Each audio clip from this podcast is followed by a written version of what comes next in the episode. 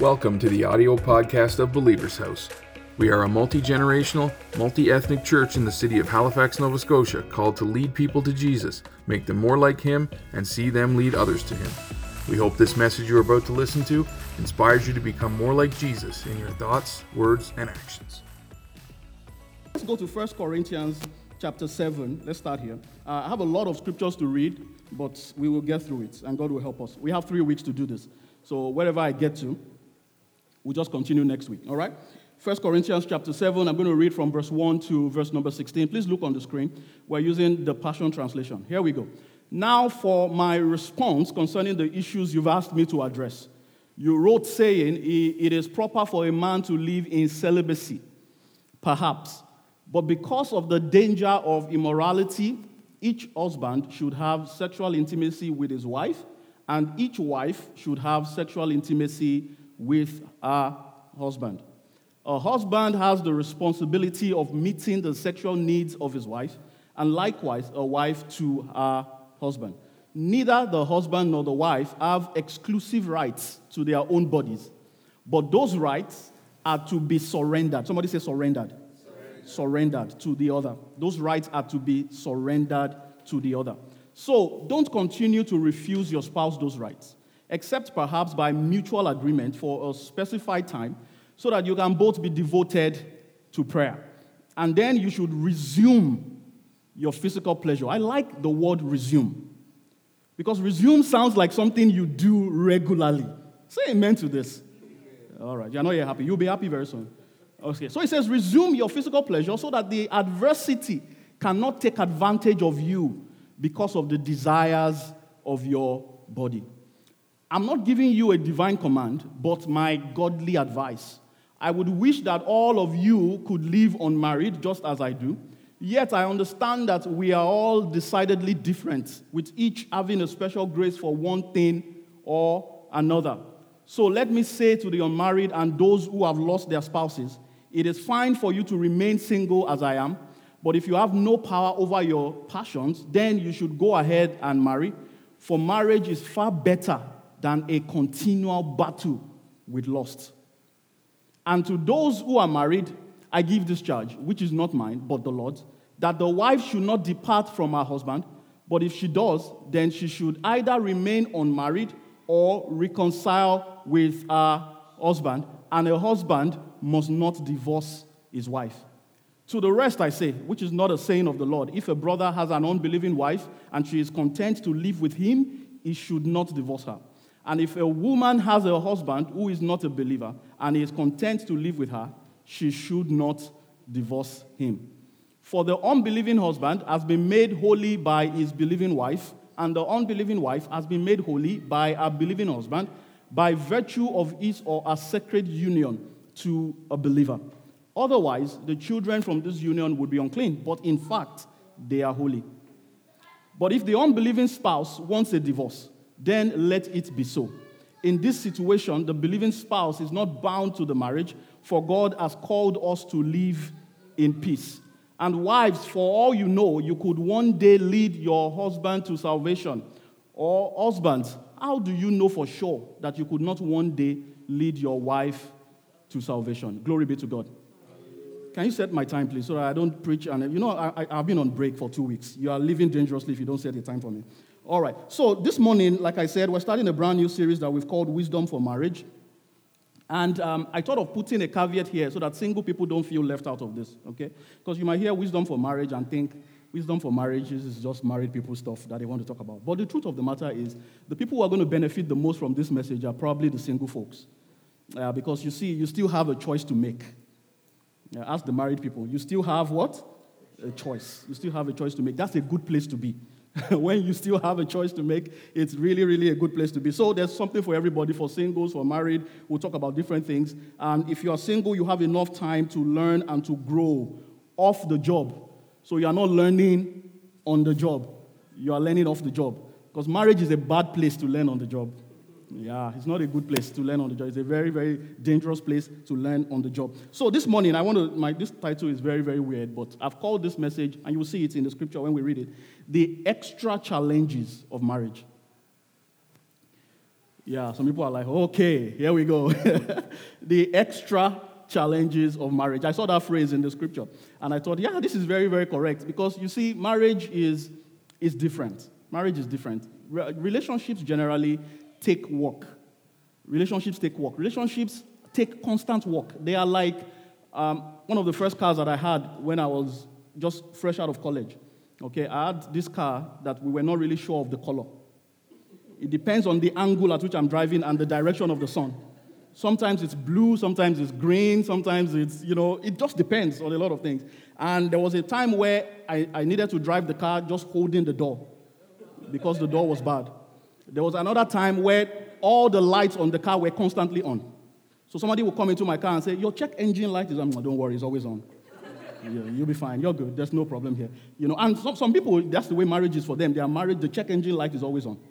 Yeah, because they have not bothered to work on it for a long time. And they just assume that because it's, it's still running, after all, the car is still working. So why do I need to bother myself with it? But that's the way it is. There's always something to fix in a marriage. If you are in a marriage and you feel like you don't have anything to work on, that's very dangerous. Oh, that's very dangerous. It means that the issue has not come to the surface. And sometimes what happens is that because we are avoiding confrontation, we're avoiding conflict, we're avoiding discussing these things, we sweep things under the carpet and we put makeup on it.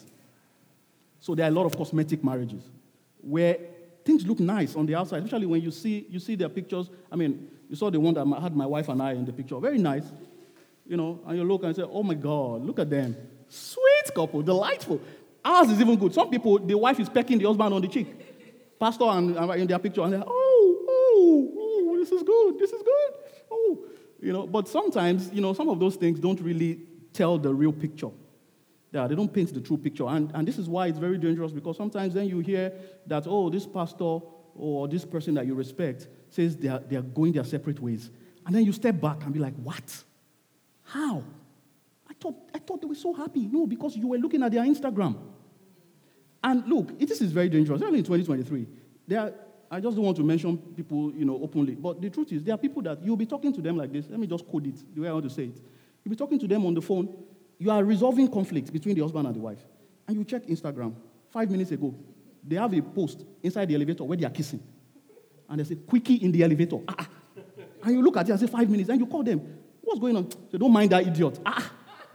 And you look at their thing, five minutes ago, quickie in the elevator. What's going on here?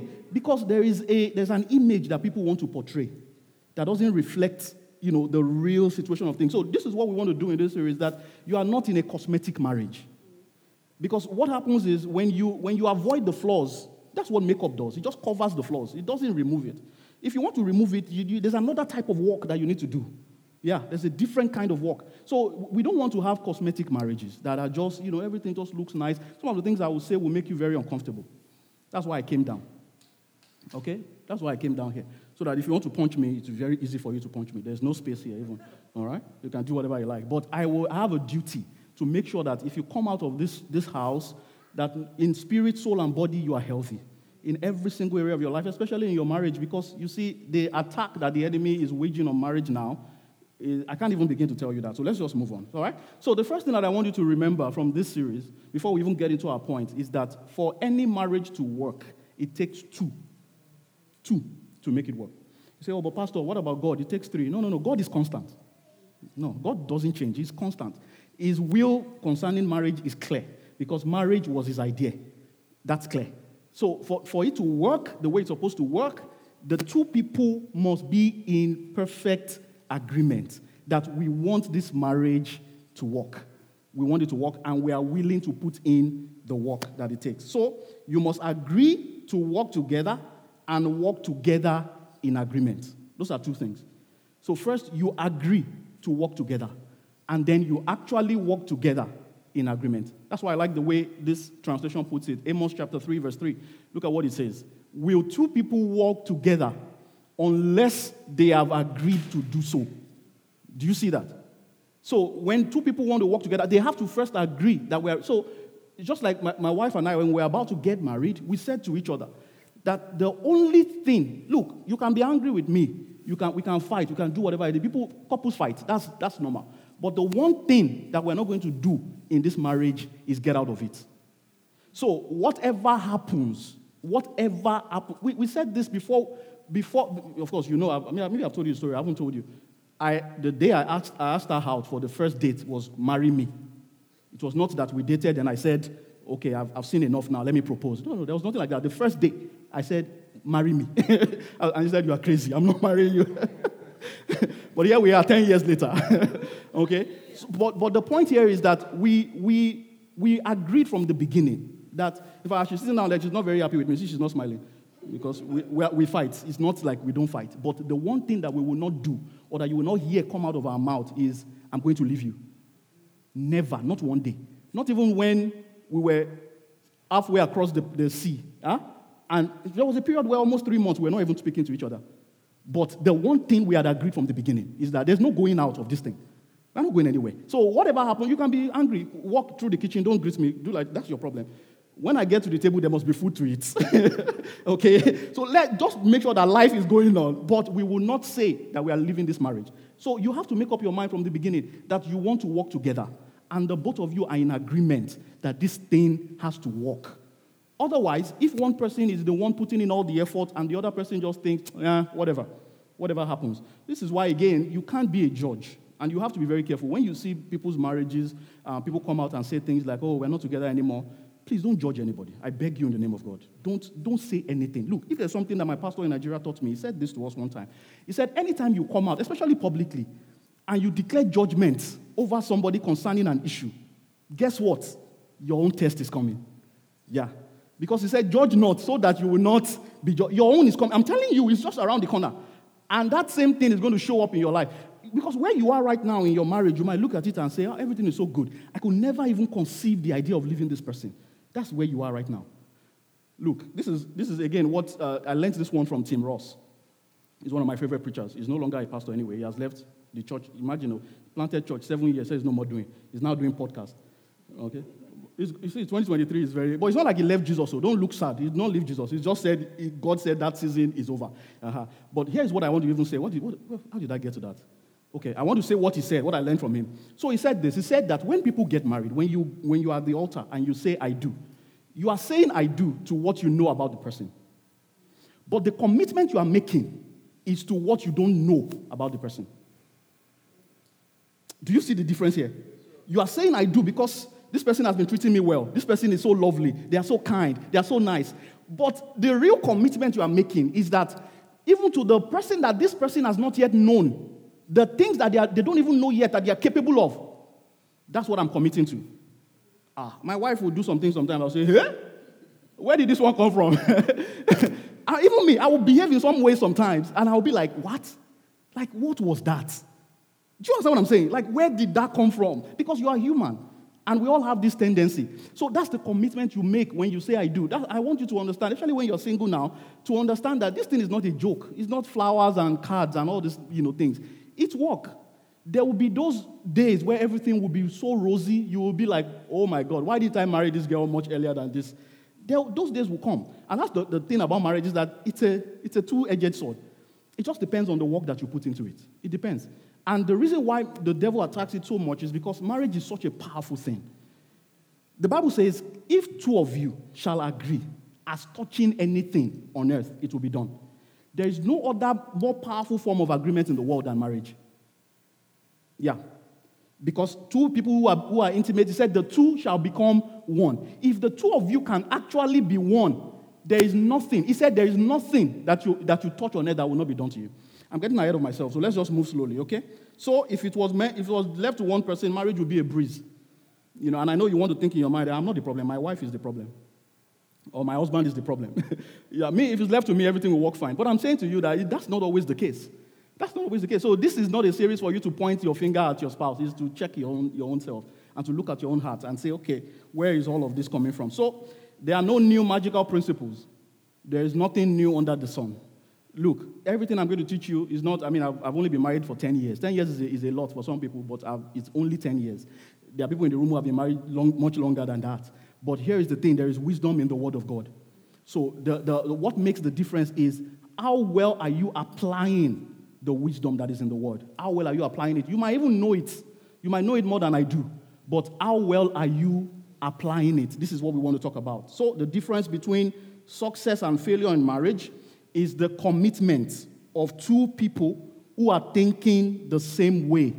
Two people who are thinking the same way and want the success of the marriage as much as the other person wants it. You see why it's a lot of work? Because you can't even agree on the restaurant to go to. in fact, like my wife and I cannot even agree on the temperature of our, our bedroom. You know, she wants her side of it to be cold. Me, I, am always, I'm always hot. You know, so it's, it's just or the other way around. You know, me, I always want the fan on, but she is always cold. You know, so, so if, if you, you have two people that, are living in the same house but can't even agree on that. So you see why it's, it's such a challenge. That's why when you hear that, oh, this person, oh, they're, they're having issues, don't, don't judge anybody. I'm telling you, look, just look inward and work on your own. Because that's what the, the Bible says, that let him that thinks he stands take heed, lest he falls. It takes two people to make this thing work. So again, I will use, uh, there's, a, there's a pastor that's coming to my mind now where people hear something like, oh, this pastor said, oh, is leaving his wife. And, and pastors are the ones that get, you know, the big stick for, for this thing a lot. But the truth of the matter is, if the wife of the, the people who actually know these people know, that the wife said, I'm not doing again. The wife was the one that said, I'm not doing again. This pastor life, travel, travel, travel, preach, preach, preach. I don't want. and the pastor said, But me, I still want to be married. He said, I don't want to do again. you cannot force her. You get what I'm saying? But people will look at, at the whole thing and say, Oh, but pastor, you should fix, you know, fix your. The minute you make that judgment, now, I'm not for divorce, so trust me, I'm not, I'm, I'm, I'm not for it in any way. But I'm, all I'm saying to you is, don't be the judge of other people's marriage. Work on your own. Work on your own. That's the whole idea. Work on your own. Don't be the critic. Don't be the judge. Work on your own. Because, guys, I'm telling you, people get to, to challenging places. People get to tough places where you hear the conversations, you hear the, and you'll be like, ah, how are we even going to do this one now? God, you know, like Daniel said, give me three days. Let me go and pray about this. because you hear the whole thing and you're like, what? But if, you are not, if you don't do what I do, you don't hear those stories. So you don't really know. So please, I'm begging you, let's just focus. This, this series, look inward. Look at your own marriage and look at yourself, not your spouse. Don't, don't point the finger at your spouse. Look at yourself. Like my high school principal used to say when, when we all start making noise in the assembly hall. Say, don't tell anybody to be quiet. You be quiet and see a miracle happen. You know a miracle will happen right away. Uh-huh. Because once you become quiet, everybody else will be quiet. But if you keep telling other people be quiet, you are producing, you are multiplying the noise. So that's the way it happens. Now, it takes 100% from both parties. And this is why we talk about the fact that you should not marry somebody who is not a believer. Because the chances, I'm telling you, even with a believer, it's tough. So when you now marry somebody who doesn't even believe what you believe, that's a completely different kettle of fish. Yeah, it's a completely different ballgame. So this is why we always hammer on this and we emphasize this. Both of you must see the marriage as your priority. I've started preaching, but I haven't gotten to my points yet. You both must see the marriage as your priority. Nothing else is your priority, not even your children. Because guess what? Ask Grandma Cindy, your children will grow up and leave you and your husband. It will be the both of you that are left, right? Is that not what it is? They will go and leave you alone. So you have to understand that that time is going to come. So you, you, you, you, you treat your marriage as the priority. As the priority. It's not, your, your career is not the priority. Your, the minute you make up your mind to get married, you are literally saying, and this is where it's going to get touchy, because I will say something that you will say, ah, all I'm asking you to do is go home and check your own Bible, okay? When we read the next portion of scripture, you will look at it and say, ah, this is very, I don't know how to deal. If I let it, let's read it. Because you will say, ah, I don't know how to deal with this, or what is this? but it's scripture. So we'll read it. First Corinthians, I think is what it is. First Corinthians chapter 7, that same chapter that we're reading. But we're going to go all the way to verse number 25. Just Give me a second to get here. All right. So, yeah, 1 Corinthians 7 from verse 25. Look at this. It says, Now, let me address the issue of singleness. I must confess, I have no command to give you that comes directly from the Lord. But let me share my thoughts on the matter as coming from one who has experienced the mercy of the Lord to keep me faithful to him. Because of the severe pressure we are in, I recommend you remain as you are. If you are married, stay in the marriage. If you are single, don't rush into marriage. Can we chorus that together? If you are single, don't rush into marriage. That's what he's saying. But if you do not get married, you haven't sinned. Please listen to this very carefully. It is just that I would want to spare you the problems you will face with the extra challenges of being married. My friends, what I mean is this The urgency of our times mean that from now on, those who have wives should live as though without them. Now he's talking about Jesus coming back and the rapture. And those who weep should forget their tears. And those who rejoice will have no time to celebrate. And those who purchase items will have no time to enjoy them. Because of this, we need to live as free from anxiety as possible. For a single man, please pay attention, guys. A single man is focused on the things of the Lord and how he may please him. But a married man is pulled in two directions. For he is concerned about both the things of God and the things of the world in order to please his wife. We'll come back to that. And the single woman is focused on the things of the Lord so she can be holy both in body and spirit. But a married woman is concerned about the things of the world and how she may please her husband. I'm trying to help you and make things easy for you and not make things difficult, but so that you would have undistracted devotion, serving the Lord constantly with an undivided heart. Before we even finish, let me ask you a question. Based on what we have seen so far, how is it possible for you to have undevoted, undistracted devotion to God? Is it by being single or by being married? Is it by being single or by being married? All right. I just want to make sure you are following me so that when I start to make my case, you don't say, oh, what are you saying? Heresy. Pay attention, okay? Just pay attention. Let's keep going here. Now, verse 36. However, if a man has decided to serve God as a single person, yet changes his mind and finds himself in love with a woman, although he never intended to marry, let him go ahead and marry her. It is not a sin to do so. On the other hand, if a man stands firm in his heart to remain single and is under no compulsion to get married, but has control over his passions and is determined to remain celibate, he has chosen well.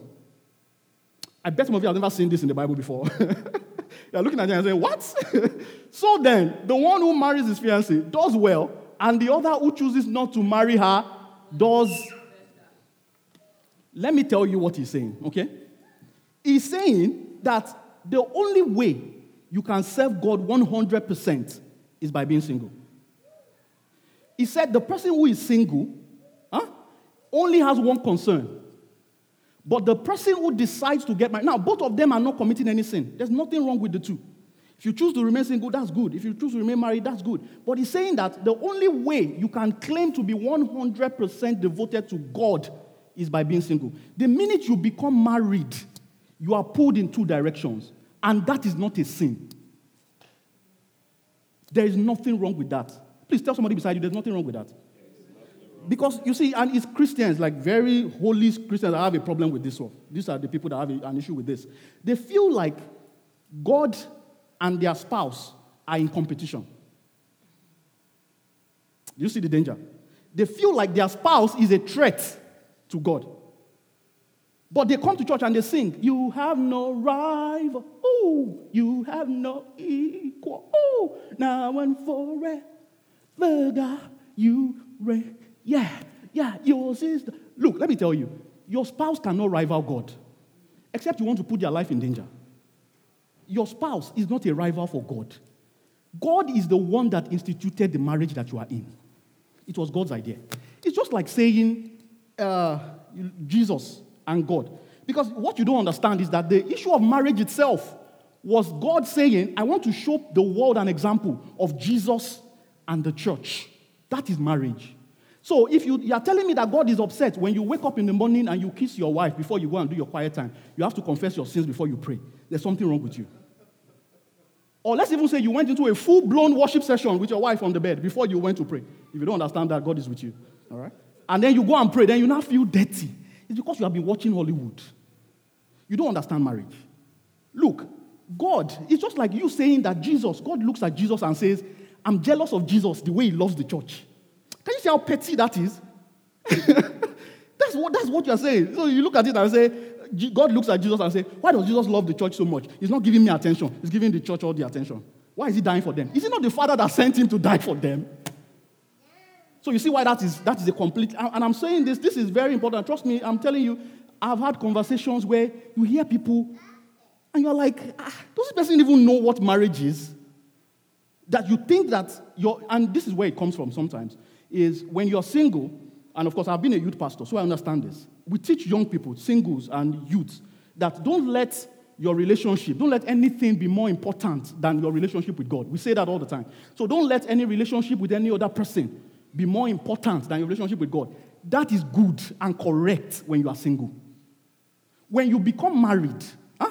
he said the two will become one. Look, this is what God actually wants. Is that not that you see your, your wife as you, you are with your wife, then you say, Leave me alone, I want to go and pray. You are disturbing me from praying. Then you leave her, then you go. God actually wants the two of you to come together. That's what He wants. Do you understand this? This is marriage. So, not that you see your, your husband as, as a problem or an hindrance to your relationship with God. No, He wants the two of you to actually work on it to the point that you can come together before Him. Because when He looks at the two of you, He doesn't see the two, He sees one. This thing I'm, sh- I'm sharing with you this morning is very important. If you get this, ah, I'm telling you, if you get this right, and you guys can actually get to the point where you are one in that sense, you, that there's nothing hidden. Before he said the two of them they were naked and not ashamed. So if you can get to that point, I'm saying to you that there's nothing that you will ask God for that He won't do. Nothing. There's no other, there's no other form of agreement that is more powerful than that. Say amen to this. Oh, I use so much energy to say that. I hope it came out right. Because this is this is mis- and, and, and I know people that are not you know really really spiritual don't have this problem. Okay, this this is for people like me who have you know it took me a while to get to this point where I understood that come come come come this thing cannot be correct. That you know that that God is looking down on me me and Dorcas when we are we are worshiping in the holy presence. You know worship is a slang in case you don't know yet. Okay, when I'm talking about marriage, worship is a is a code. So when we are worshiping and God is looking from heaven, that God is upset. That is looking and saying, ah, why are you doing that? Do you know whose idea it was? Do you know whose idea it was? It was God's idea. It's not your idea. You didn't come up with it. So this is the paradigm, and you have to get this that this is not you know something that God looks at and is so upset about it, and he's so mad, and, and he's saying, "Oh, why are you giving your wife more attention than me?" You are, actually, and this is something that Pastor Robert Morris and, and uh, Pastor Jimmy Evans taught for many years. And the more they say it, I, I, I fought it in my mind. He, he, says it all the time. He says, You are serving God by serving your spouse. He says, I serve God by serving Karen. I, I, look, I will look at it. The first time I heard him say that, I said, ah, What's this man saying? How do you mean by you are serving God by? No, Karen is probably disturbing you from actually worshiping God better. That's not, that's not correct. That's wrong. That is wrong. You actually serve God by serving your spouse by honoring your spouse. If you're not ready for that commitment, don't get married. He said, if, you if you want to be passionate about God, 100%, uh, oh, God is all that matters to me. And I've met people like that. When I was, I was single, I met people like that. There was one particular young lady who, I mean, if I mention her name, now some of you might even know her. She's, sing, she's a singer. She said this to me clearly that I don't think I will ever get married. So I said, I said, don't confess. You know me and confession, we are party. I said, don't confess anything that you don't want to. He said, no, no, no, I know why I'm saying that. That because the, the, the way I feel about God, I, I, don't, I don't think I can share that with, with a man. And she's correct because you saw it in the Bible now. God gives some people that grace that they don't even have the desire. That's why you say, people don't even have the desire for intimacy. They don't have it. Not me. Me, I have it in abundance.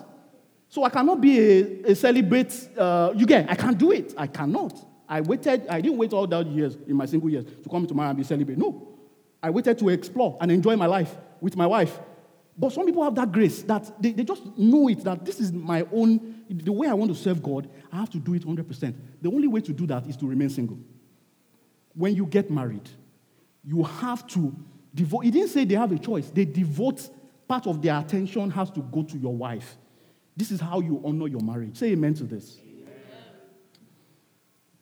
Can't remember the last time I sweated like this. So if you're not if you're not getting blessed, it's not my fault. okay? That's all I'm saying. So let's keep moving here. so you are either single or married. You can you cannot, you know, there's nothing wrong with the both. Simply being married means that you cannot maintain a hundred percent devotion to God and neglect your spouse. God is not petty. God is not a petty God. He's not, you know, looking for, you know, we have this image of God like just a tax master that is just waiting with a whip. Anything we do like this just wants to flog us. That's not the God I serve. He's not a petty God, okay? So he was the one who put you in that reunion for a purpose, for a reason. And Jesus also had something to say with this, about this. So let's look at what Jesus had to say in Matthew chapter 19. What did Jesus have to say about this? Matthew 19, let's read from verse number 8 to verse 12. He said, Jesus said, Moses permitted you to divorce because your hearts are so hard and stubborn. But originally, there was no such thing. But I say to you, whoever leaves his wife for any reason other than immorality, then takes another wife, is living in adultery. And whoever takes a divorced woman in marriage is also living in adultery.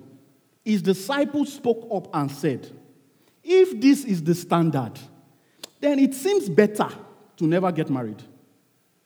They were speaking by the Spirit. Because there is a standard.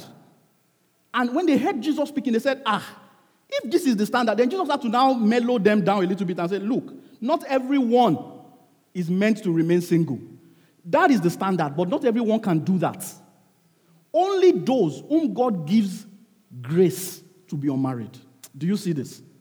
This is where the, the you know the church that I'm talking about. I just don't want to, you know the church that they said that their priests cannot get married, right? They got it right. Where it went wrong is insisting that everybody has to go that way. There are people who have grace for that. And that is the only way to serve God 100%. As I am like this, I'm not serving God 100%. Even though I want to, I'm not. If I wanted to serve God 100%, what would I have had to do? You are following me. God bless you. That's, that's what I want you to get. So, by choosing to be married, I have chosen to serve God by serving Dorcas and serving you guys. That's how I'm serving God. So, when God wants to measure me and what I'm doing for Him, and whether or not I'm doing His will, He will look at both how I'm, I'm serving Him, my devotion to Him, and how I am serving Dorcas. That's how I will be judged. Because He said, if you are if you are, you are keeping, you know, uh, uh, bitterness with your spouse and whatever, and you, you are treating your spouse, he said, don't treat the wife of your youth. Like, if you are treating your wife badly and you go to God and you are praying, he said, even your prayer will be, will be hindered. so what it means is that if, if for instance, Dorcas and I are not speaking, then I go to God in the, early in the morning and I'm lifting up holy hands. So oh, lift up. Oh, Father, I just love you, love you, love you, love you, love you. If I am actually worshiping the Holy Spirit, the same Holy Spirit, the first thing he will say to me is go and make peace with your wife. That's the first thing he will say to me. Except it's another Holy Ghost somewhere else.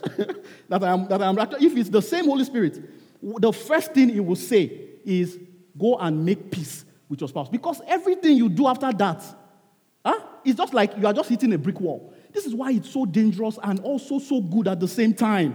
Because the other side of it is that if, if me and her are in perfect harmony and perfect agreement, and I go to God and I'm praying, there's nothing that I'm asking God for that I will not do. Oh, do you see this? This is so good.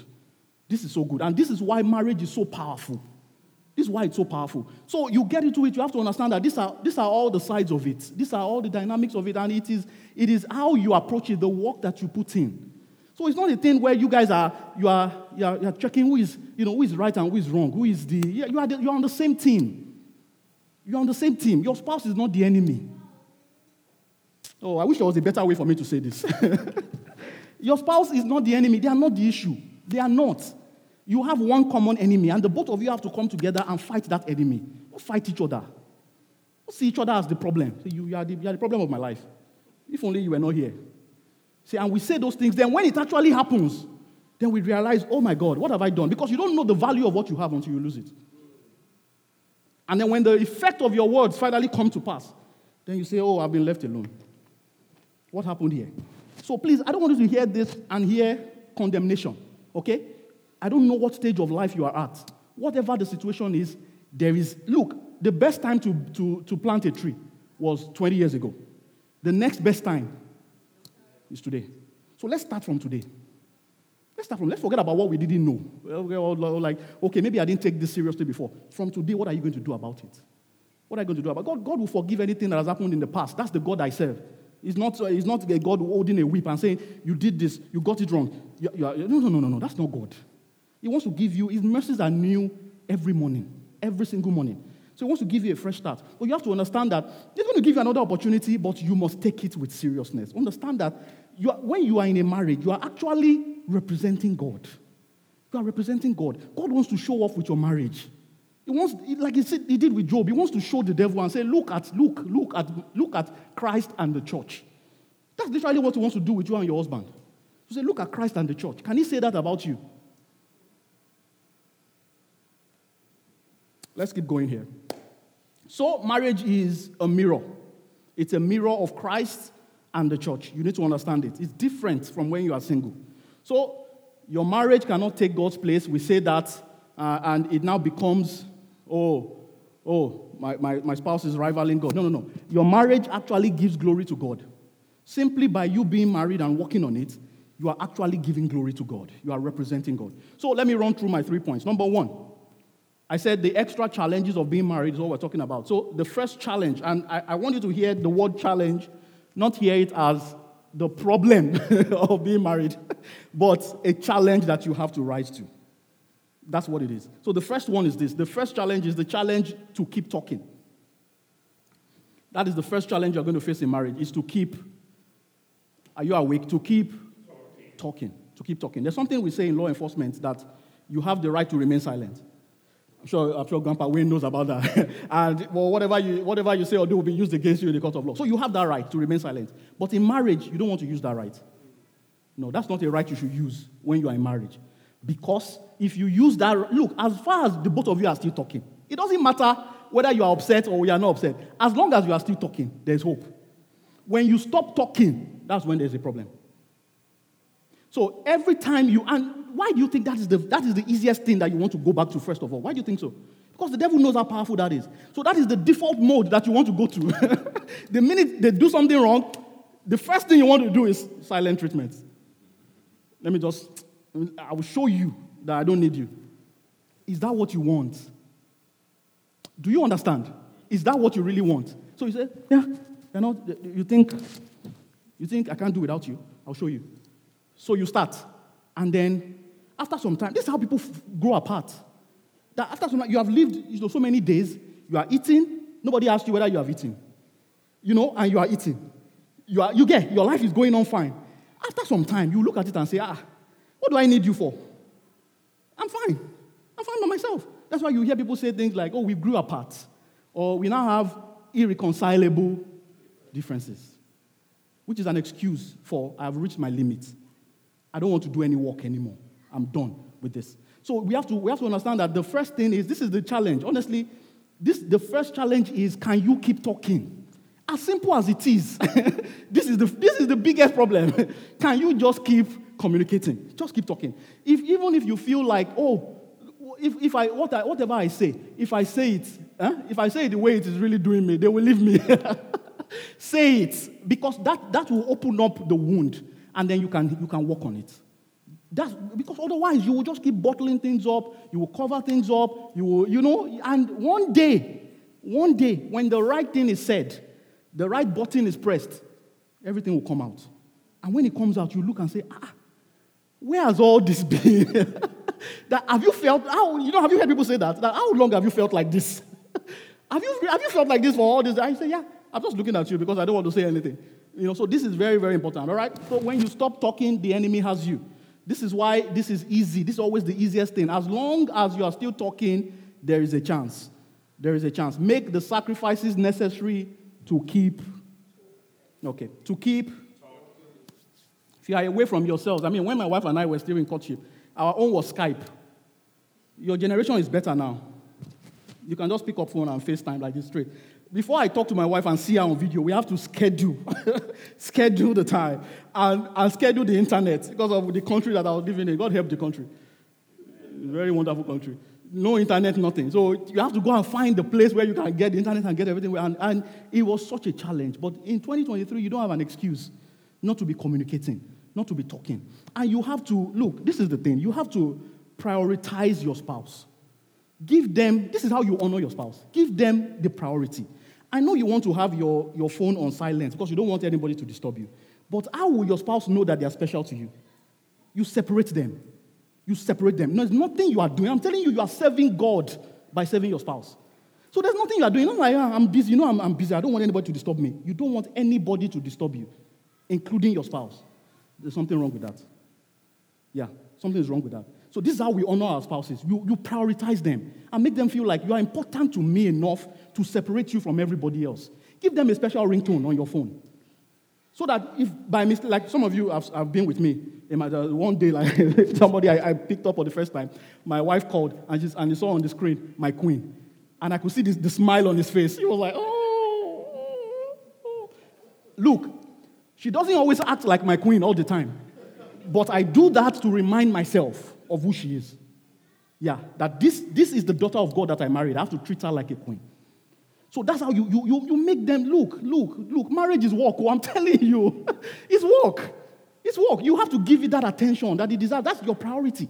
It's not that you, you, you, you just, you know, and, and this is what happens. After some time, when you have been married for a while, you start taking each other for granted. You say, why do I have to dress well? You know, like I'm dressing well today now. It's not for you. I'm not dressing well for you. I'm dressing like this so that this image will stay in her head. So that when we go home, she will see the image. ah, this handsome man of God.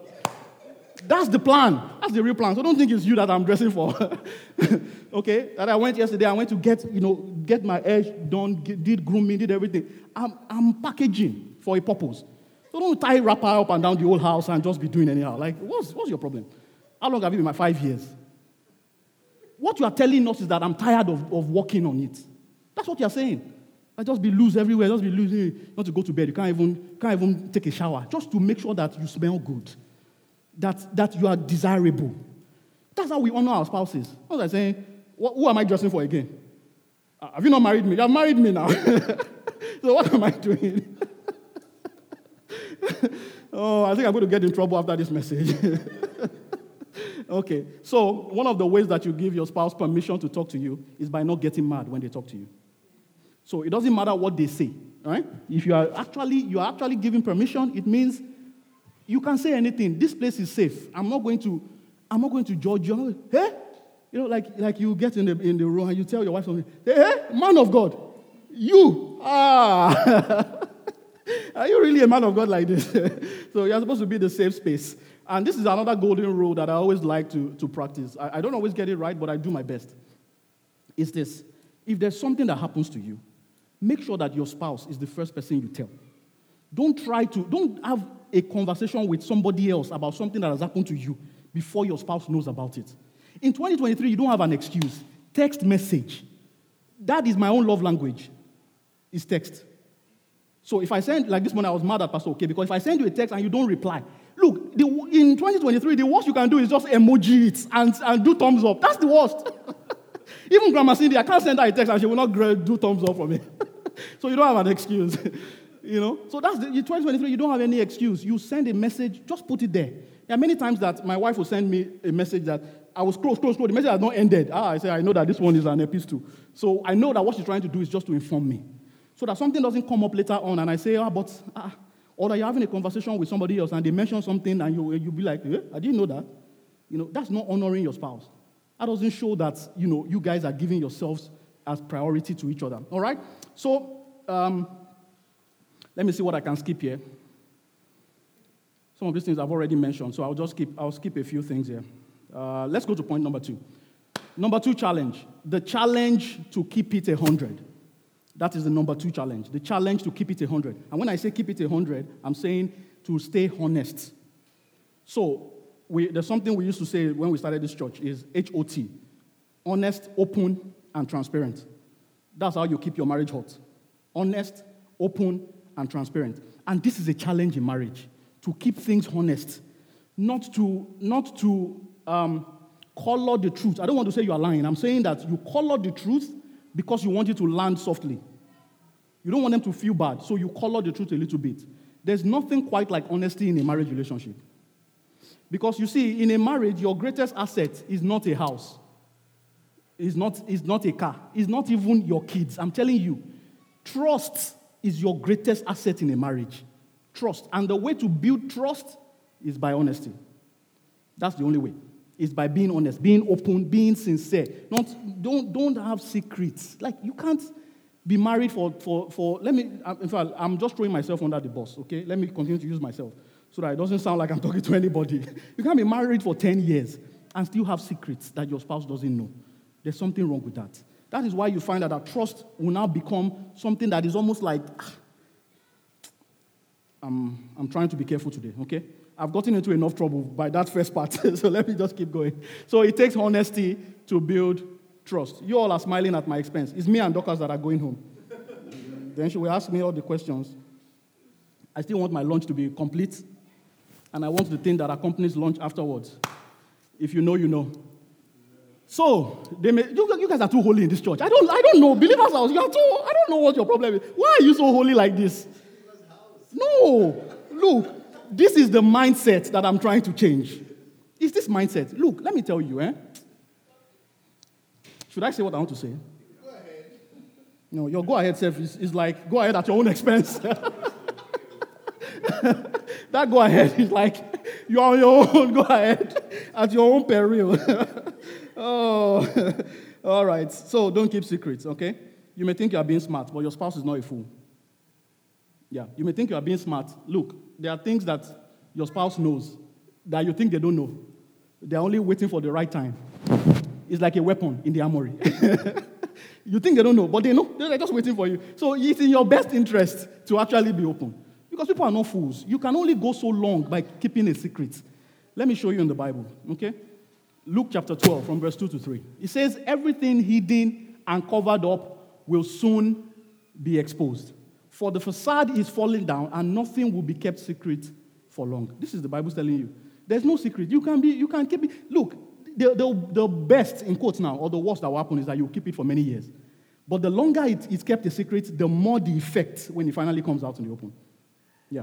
So it might be hard at the beginning to open up and say, okay, this is actually what happened. Let, let's get mad for this, for this time and let's fix it. Let's work on it so that as you go along, things, are, things get better. The truth may hurt, but it actually sets free.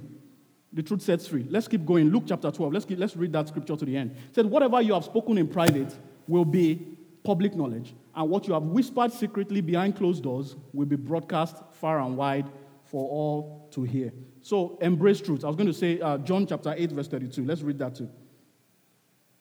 For if you embrace the truth, it will release true freedom into your lives. So, I mean, truth is, you can say the truth will set you free, but it says you have to embrace the truth. Yeah, you have to embrace it. And let, let your spouse be comfortable enough to tell you the truth and not feel, you know, feel like, oh, I'm going to be in trouble if I actually say this. That is the safest place you want to be, is in your marriage with your spouse. Point number three, let me tie this up. What is the third challenge? We'll talk about the rest next Sunday. Like I said, we have, we have three weeks to go. The challenge to spend time together. That is the, that, this is a 21st century challenge. Yeah, it's, it's because you can actually be you can actually be in the same house and not be able to spend time together. This is a challenge, and you have to rise to the challenge. Is by making out the time, prioritizing each other. This is the whole the whole thing here is prioritize because there will be other things that will be telling you that are more important than your spouse. Your job will tell you that. Your career will tell you that. Your education will tell you that I'm more important. Look at me, I'm more important. If you don't pay attention to me, you will fail. You will not have money. Pay attention to me.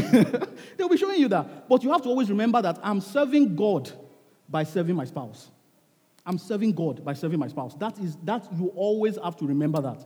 And the more you remember that, the more you understand that I have to make time for this. Just the way I know some of you will look at me as maybe this pastor is not saved, but the truth is, the way you make time for your quiet time is the way you should make time for your spouse. That's, that's the truth because that's, that's what we have seen from what he says. some of you say, ah, no, God and my spouse are not on the same level. You have not been listening to the message. if you are still thinking that way, you, are, you have not been listening to the message. I'm saying to you that you are on the same team and God is on that team with you. There's no competition. God is not mad that you are giving your spouse attention. Say amen to this. Amen. All right. Say another amen. Amen. All right. Okay. The second one is for confirmation. So, this is more of a 21st century challenge. Spend as much time as possible together. Make deliberate effort to be around each other. One of the things that my, my wife and I try to do is that we don't spend days apart. I mean, we, we, we, did, we had a long distance relationship. So, we made up our minds that, oh boy, we're not doing this thing again. oh boy is Nigerian colloquialism for, I can't even find it. Which one is the right English that can, you know, See, it, it doesn't, it's not the same. Uh-huh. There are some things that, that only, you know, is only unique to Nigerians. Like O, like if Nigerian says something at the end, there must be O. Just for effect. or ah, ah, hey, hey, we shout a lot. So when you hear some of those things, is when, when I'm not really conscious of myself that they come out. All right, so make deliberate effort. Um, you may love each other, you may be committed and loyal to each other, which is what we say love is. But you can get to the point where you are no longer fond of each other, where you no longer like each other. How many of you love your mother in law? You love your mother in law. You better say amen. Uh-huh. But some of you don't like your mother in law. Oh, you know what I'm talking about? You don't know. Believer's house, you are so holy. I like you guys. like means that you want to spend time with the person. Yeah, that's what it means. That you are fond of them. That they are, they are eating their dinner, you want to sit beside them and have a chat. That's what liking someone is, being fond of them. So you, it's not just to love. We, we spoke about this when we did this series last year. That, that compatibility and chemistry are two different things, but you need the two. You need the two. So it's not just to, to say, oh, I, I, I love them, which means that we know you love them. That we, we know that if it comes down to it, you know that you don't want to lose this person. you are, you, but we're saying that you have to be fond of them. And the way to do that is to actually spend more time with them. I, I told, I, I, told people all the time when I, when I, was, uh, I was writing actively, you know, and I was, I was publishing books. I used to say it all the time. They ask me, we go for writers' conferences, they will ask me, how do you write? I say, the best way to write is to write. The best way to learn how to write is to write. The best way to learn how to preach is to what? Is to preach. Whether you are preaching to an audience or preaching to a mirror or preaching to a camera without anybody in the room, the best way to learn is to do it. So the best way to learn to spend time with your spouse is what? Spend time with them. Yeah. So whether, whether it makes you mad, it makes you, you will, you will learn. You will learn, you know, what, what works and what doesn't work. But avoiding them will only make the distance wider. Yeah. Avoiding them will only make, and I know sometimes it's the easiest thing to do. This is why you see that marriage is marriage is, is genius. Oh. It's God's perfect genius. It's God's genius. For the very thing that marriage is supposed to do is what we are running away from. So we get to a point where the, you are confronted with something about yourself that needs to change. So at that point, you have a choice to say, Am I going to work on this and change this, or am I going to run away from this and go to another one? do you see that? But when you get to that point, that is what the marriage was actually meant for. Because it was supposed to make you holy, not just to make you happy. So you get to that point and you say, ah, this is too much. I'll run away. But guess what? When you get into another relationship, at the beginning, every relationship is pleasant at the beginning. Because you are only being introduced to the person that they want you to see. I'm preaching good, guys.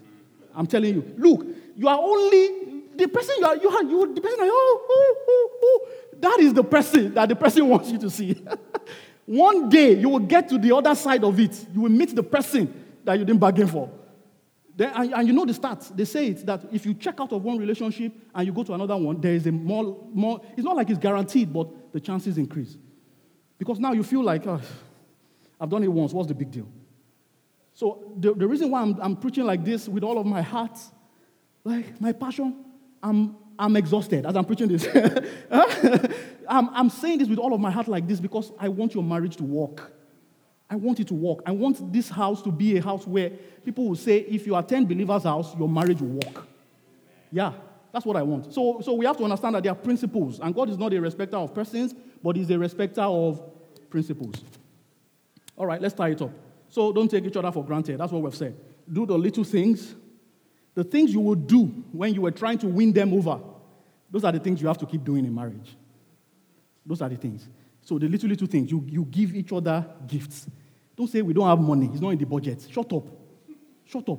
Because when you were when you were cutting, even though it was not in the budget, you found a way to buy them a birthday present. Didn't you find a way? You found a way. Because you know that if you don't give that birthday present, this, you will marry the other guy.